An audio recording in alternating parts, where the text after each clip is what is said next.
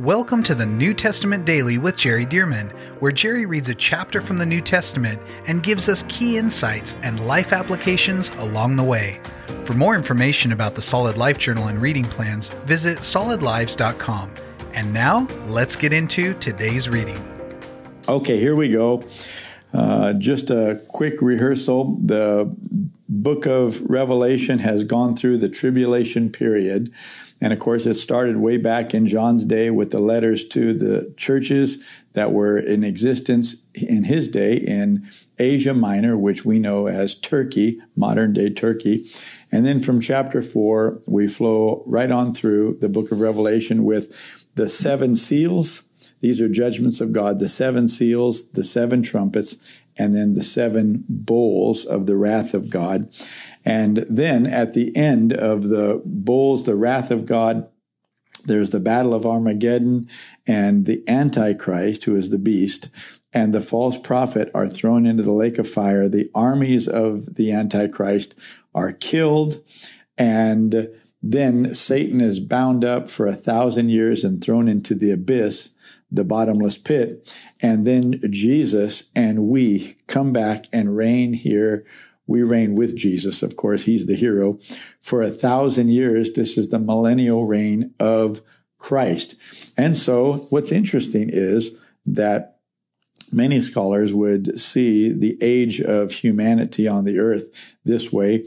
There was about 2,000 years from Adam to Abraham, and about 2,000 years from Abraham to Jesus, and about 2,000 years from Jesus to us. So, presuming that the end, the tribulation, and the second coming of Jesus happens in the uh, pretty near future, then we would go in then to the thousand year reign of Christ. Well, uh, generally, it seems to be an indication, at least to me, that it could be very soon, not only various signs of the times and such, but also just with that timeline, because the thousand year reign of Jesus, the millennial reign, would make 7,000 years, seven the number of completion. And then, of course, in chapter 21, we went into the new heaven, the new earth, the whole new era. And uh, John, and really the Lord through John, explained much of that in chapter 21. So now here we are in chapter 22. We're going to see uh, some of the characteristics of the new era, the new heaven, the new earth, the, the new life after the millennial reign of Christ, when things go back to, in essence, perfection, uh, even better than they were in the Garden of Eden. And then it's going to transition. And in this chapter, then the Lord Himself, along with the Holy Spirit through John, is going to speak to us about the whole message of the book of Revelation and what we are to do with it. So here we go, chapter 22. And he showed me a pure river of water of life, clear as crystal, proceeding from the throne of God and of the Lamb. So notice from the throne of God, there's this pure river, so pure like crystal. This is speaking of the holiness, the purity of God and the life of God that's coming out. It just flows out of God, life, purity, holiness, uh, just the fresh water of life that restores, rejuvenates constantly. Verse 2 In the middle of its street, and on either side of the river was the tree of life, which bore 12 fruits, each tree bearing or yielding its fruit every month. So, well, we didn't read about the tree of life in Genesis having 12 fruits. It didn't explain all of that. But here we see that each month there is a new fruit being uh, yielded and that can be eaten and such. Well, you remember way back in the book of Genesis, after the fall of Adam and Eve, after they sinned and such, God had to expel them from the garden. And he specifically said, lest they eat of the tree of life and live forever. Well, it wasn't that God didn't want him to live forever, but he didn't want him to live forever in the state of sin. So God had a plan to redeem. And to do that, he needed to keep them away from the tree of life. Well, now, thankfully, in this new heaven, this new earth, this new era after the millennial reign of Christ, now we're going to be eating freely of the tree of life. And it says there are 12 fruits and every month is a different fruit that is uh, yielded. And it says the leaves of the tree were for the healing of the nation. Some scholars believe that it's not that there will be sickness in that era, but that the leaves will bring rejuvenation, health, uh, uh, constant strength and health, it, it, as in a physical health to our bodies that will be helpful to us. Verse 3 And there shall be no more curse. Oh, thank God. The curse of the fall, the curse of the law. Nope. All these curses will be done. There shall be no more curse, but the throne of God and of the Lamb shall be in it, and his servants shall serve him. Thank God. Verse 4 They shall see his face. Talk about a blessing. Oh, we won't be separated by sin. Oh no, we'll be able to see his face because we'll completely be redeemed by the blood of Jesus. The full salvation will have been accomplished. They shall see his face and his name shall be on their foreheads. We will take on the identity. We are part of the family of the creator of heaven and earth. Oh, I tell you, this is wonderful. He's proud for us to be his family. Talk about grace. Verse 5 There shall be no night there. They need no lamp nor light of the sun, for the Lord God gives them light, and they shall reign forever and ever. Now, how, how long is forever? Oh, that's forever. But notice it says, and they shall reign forever and ever. This is for emphasis so that we don't miss that God is going to bring about such salvation and we are going to live in this state of now perfection, completely purified and redeemed. And we're going to reign forever and ever. Verse 6 Then he said to me, and, this is the transition now from explaining what it's going to be like in this new era with a new heaven and new earth to now God wants to speak by the Holy Spirit through the prophet John, but also through Jesus himself. God says, Now let me talk to you. Listen to this. Then he said to me, John said, These words are faithful and true. And the Lord God of the holy prophets sent his angel to show his servants the things which, which must shortly take place. So the Lord says to, John here, or the angel, uh, in other words, God is revealing to John and saying, Hey, listen, all these words that are in this book are faithful and true. These things are real. These things are going to come to pass. And the Lord has sent his angel so that he can reveal, notice, to his, to show his servants, not just you, John. No, to show his servants the things which must shortly take place. God wants us to know what's going to happen.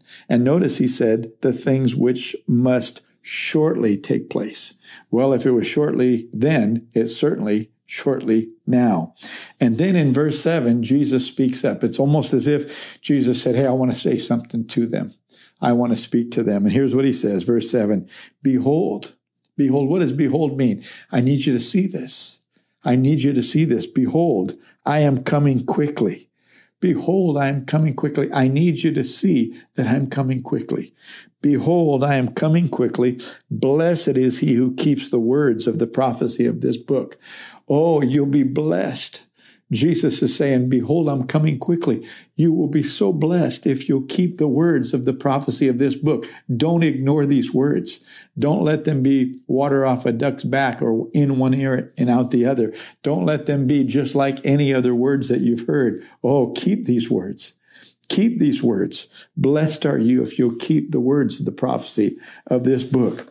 Okay, verse 8. Now I, John, saw and heard these things. He's saying, listen, I'm telling you, I saw these things. I'm telling you, I heard these things. And when I heard and saw, I fell down to worship before the feet of the angel who showed me these things. Now, we've seen him do this before, and we've seen the angel respond like this before. So, this very well could be John saying, This is what I did, and he's rehearsing what had already been done. Or this could be happening again because he's so impacted by what he's experiencing still, even at this last part. So it says, He fell down at the feet of the angel who showed me these things. Then he, that angel, said to me, He said, Then he said to me, See that you do not do that, for I am of your fellow servant. I am your fellow servant and of your brethren, the prophets, and of those who keep the words of this book. So this angel said, Don't, don't bow down and worship me. No, no. I'm also a human being.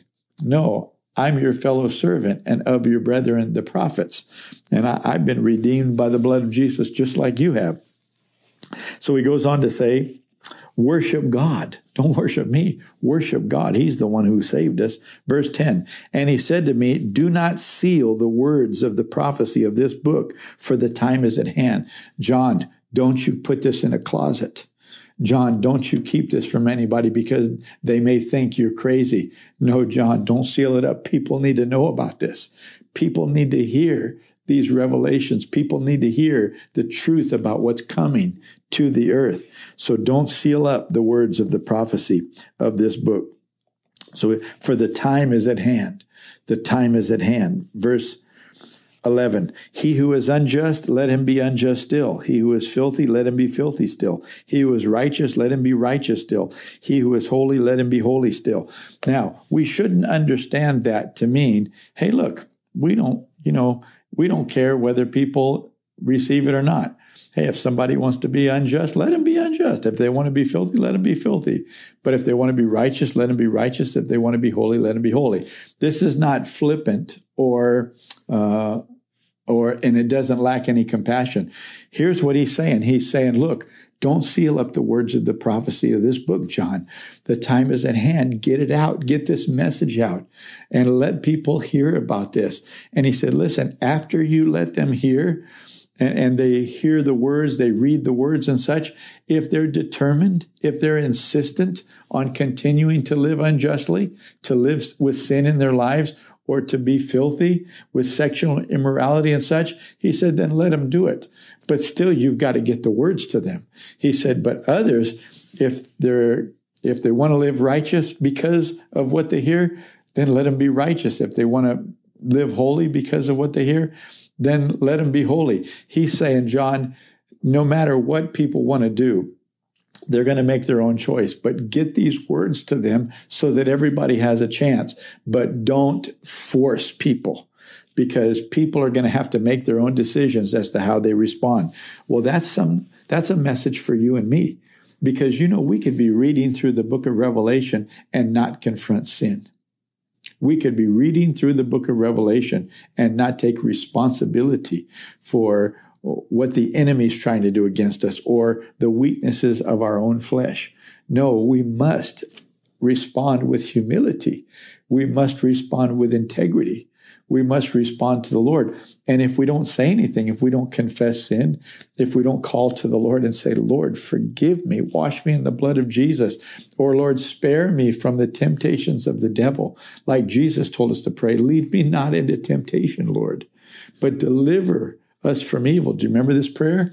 And so when we're hearing about these judgments in the tribulation period at the end of the age and how things are so final and they go into eternal things, we should be responding with sincerity before the Lord, humility before the Lord, opening up our mouths, kneeling down before God, lifting our hands, or even laying prostrate before the Lord and calling on Him with with prayers like, Oh Lord, wash me in the blood of Jesus, forgive my sins. Lord, don't let the enemy take advantage of me. Lord, strengthen me to be able to overcome every temptation. Help me to be obedient to you. Help me to live in your care. Lord, keep me in the palm of your hand. Don't let the enemy pull you, pull me out of your grip, oh Lord. See, these are humble prayers of response that take God and His Word seriously. And this is what Jesus is wanting us to do as we hear these words to respond, to humble ourselves. And if we just listen and then we go on about our lives, there's something of pride or arrogance or uh, a, a lax attitude that doesn't take God seriously and doesn't take His Word seriously. And the Lord is telling us take it seriously. Take it seriously. And so he goes on to say, notice in verse 12, Jesus speaks up again. And what does he say? And behold, and, and behold. So let him who is unjust be unjust if he wants to be. Let him who is filthy be filthy. Or if he wants to be righteous, righteous wants to be holy, holy. And Jesus interjects again, and behold, I am coming quickly. See this. I need you to see this, though. Yes, you can make your own choice, but I need you to see that I'm coming quickly. And listen to this. And my reward is with me to give to everyone according to his work. Jesus is incentivizing us. And he's saying, Hey, if you live for me, if you stretch to do right, to be obedient, I will reward you. My reward is with me when I come. I'm coming quickly and my reward is with me to give to everyone according to his work. I am the Alpha and the Omega, the beginning and the end, the first and the last. In other words, listen, if you'll stick with me and serve me, then everything is covered because I started this thing. I'm going to end this thing. So just follow me. I know what I'm talking about. I have control over this whole situation. Verse 14, blessed are those who do his commandments, that they may have the right to the tree of life and may enter through the gate. See, so he's not talking in the age to come now. He's back in this age.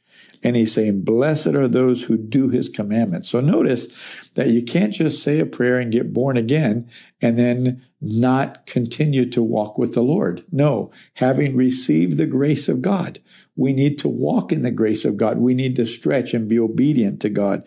Blessed are those who do his commandments that they may have the right to the tree of life and may enter through the gates. Oh, may everyone who hears the sound of these words that I'm reading and sharing about today, may every one of you go through these gates because you did his commandments into the city he said. In verse 15 but outside are dogs and sorcerers and sexually immoral and murderers and idolaters and whoever loves and practices a lie. So when he says dogs he's not talking about literal dogs. He's saying outside of this category of people who obey the commandments of the Lord are people who are like dogs. In other words, they just looking to feed the flesh and whatever dogs want to do, they do. But they don't have that conscience. They don't have that allegiance to God to live spiritually and to live righteous and to go against their flesh. Mm-mm. They don't. And so that's why he calls them dogs, not to belittle them, but just to say they're acting like dogs or they're sorcerers. Or, and by the way, sorcerers, this, this is the word that includes drugs. They're into drugs and, uh, and it goes beyond drugs into witchcraft and such. Sexually immoral. They will not control their flesh. They continue to live in sexual immorality. And that would include giving into pornography and such, murderers and idolaters, and whoever loves and practices a lie. And in, the, uh, in other words, you know it's a lie. You know it's not according to the word of God, but you still want to do it. You practice it because you love it. And he said, Yeah, they're not going to make it. They're not going to make it, even if they said the prayer repeatedly. Jesus said in Matthew 7 21, Not everyone who calls me Lord, Lord will enter the kingdom of heaven, but he who does the will of my Father. So again, you cannot earn your salvation, but having received it freely by grace, we need to walk in the grace of God.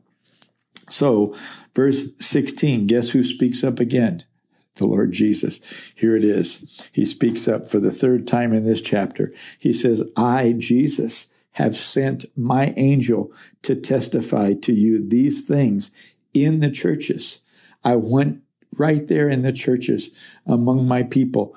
I sent my angel. I personally sent my personal angel to testify to you these things in the churches. I am the root and offspring of David. What does that mean? That means that, yes, I'm the son of the living God, but I became a human being born of the seed of David. So I'm, I'm a human being just like you. I became one of you. I fulfilled the prophecies uh, to David that there would not be, uh, not cease to be a son on his throne. So he says, I'm the root and the offspring of David, the bright and morning star. Verse 17, and the Spirit and the bride say, Come. Oh, we did a whole study on this. And the Spirit and the bride, the Spirit is the Holy Spirit, and the bride, the bride of Christ, the church, say, Come. Come, the Greek word erchomai, erchomai. And, and it's in, in the imperative mood, Come, Lord. Come, come, Lord. And the Spirit and the bride say, Come. And let him who hears, and that's us um, who are hearing. Let him who hears say, Come, and let him who thirsts come.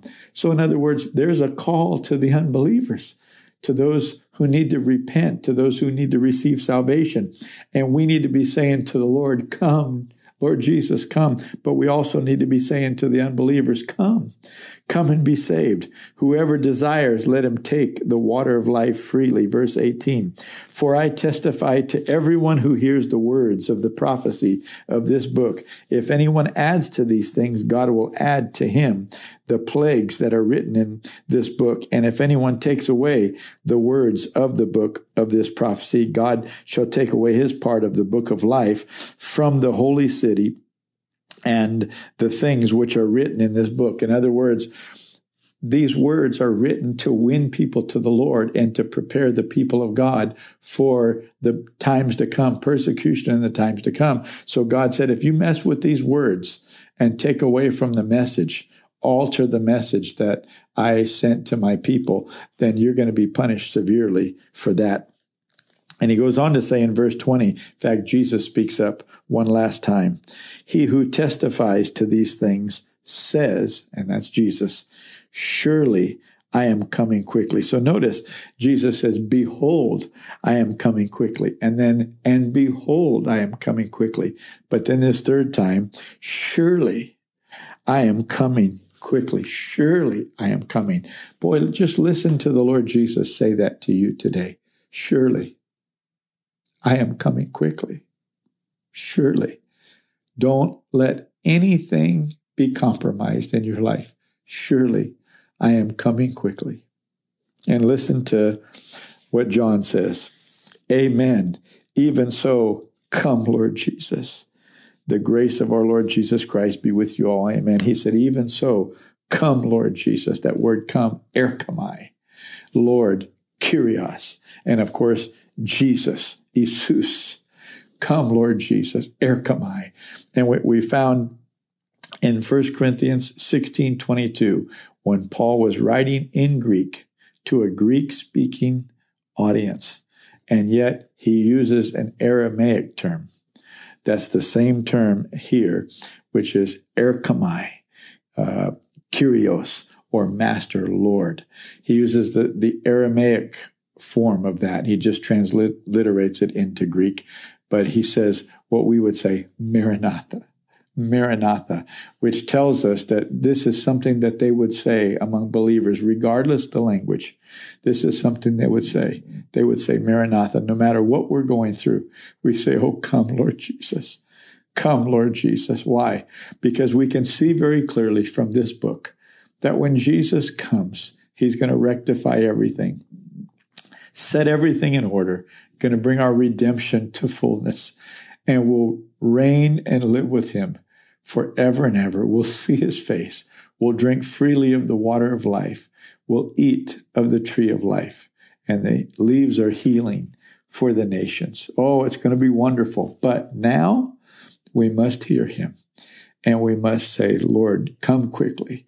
And Lord, strengthen me to stick with you and to do your commandments that I may overcome and receive the fullness of your salvation. Well, Father, I pray for everyone who has heard any part or all of these words from Revelation. Strengthen them by your Spirit, Lord. May these words impact us.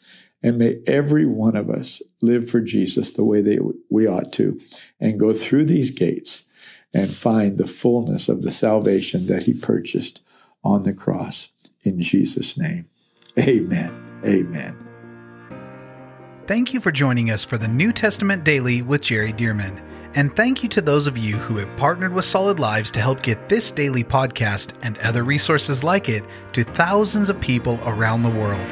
If you would like to partner with Solid Lives, visit solidlives.com/give.